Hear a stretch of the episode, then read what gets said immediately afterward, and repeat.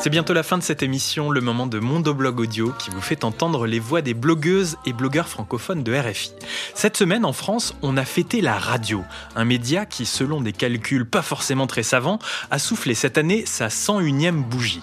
Fumilayo Assanvi, mondoblogueur et podcasteur béninois, s'est interrogé sur la place de la radio dans nos vies, et notamment celle qu'elle occupe dans la vie des Africains. Il nous parle aussi du podcast, selon lui, la nouvelle façon d'écouter la radio.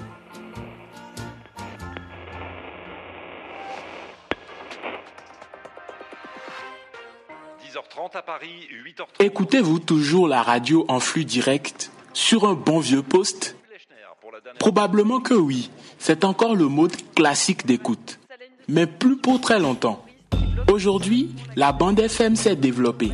Depuis quelques années, l'audio digital prend de plus en plus de place grâce au podcast. Bref, le podcast est vraiment devenu une nouvelle façon d'écouter la radio. Les radios ont dû s'adapter et se positionner sur ce nouveau format de contenu qu'on écoute sur Internet. Comment les radios se sont-elles positionnées sur le format du podcast? Comment les podcasts se sont mis au service des radios? Ces questions sont encore en développement et donc toujours d'actualité. Un podcast de rattrapage est tout simplement une émission diffusée en radio qui est disponible à la réécoute quand vous le voulez sur les plateformes de podcast. Mieux, c'est du replay. Et ça, c'est devenu la mode. Chaque émission de radio a désormais sa version podcast. Et cette présence des radios sur les plateformes de podcast n'est pas propre qu'aux émissions d'actualité ou de politique. Il y a de tout. Même les émissions qui ne diffusent que de la musique sont disponibles en podcast développer leurs offres digitales, les radios ont également proposé des podcasts originaux ou natifs. Concrètement, elles ont produit des émissions destinées à être écoutées uniquement sur Internet. Des émissions qui sont diffusées exclusivement sur les plateformes de podcast. Des formats faits pour le digital et pas pour la radio. Cela se développe tellement que certaines radios y consacrent des pages entières sur leur site. Le constat, c'est que l'on retrouve dans ces émissions numériques des formats qui ont moins de viabilité en radio. Le podcast permet en effet d'explorer de nouveaux formats, comme par exemple la fiction ou les programmes pour enfants. L'Afrique en compte. récits d'ici et d'ailleurs. Les radios ne se sont donc pas contentées de proposer des contenus déjà diffusés en les mettant sur les plateformes, mais les ont nourris avec des contenus originaux.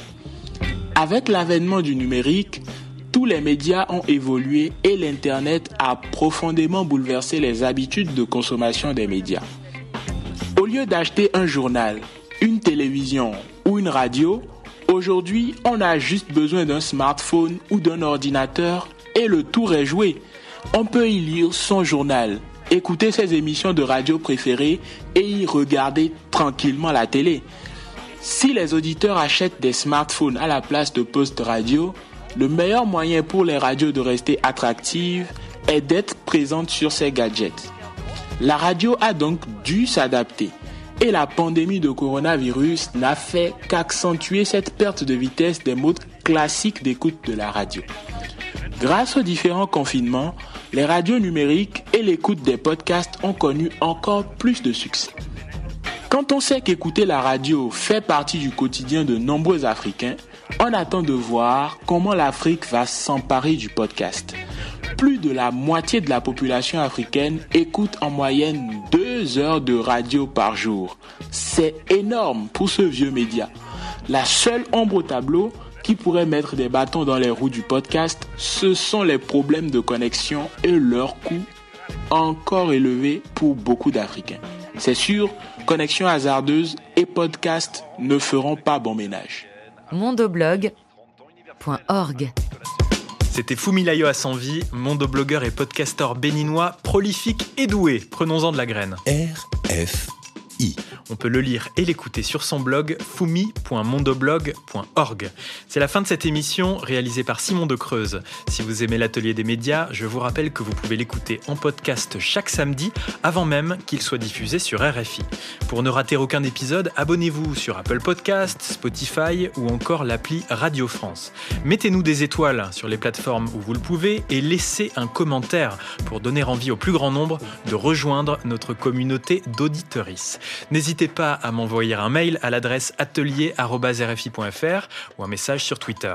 Je m'appelle Steven Jambeau et je vous dis à la semaine prochaine pour un nouveau numéro de l'Atelier des médias.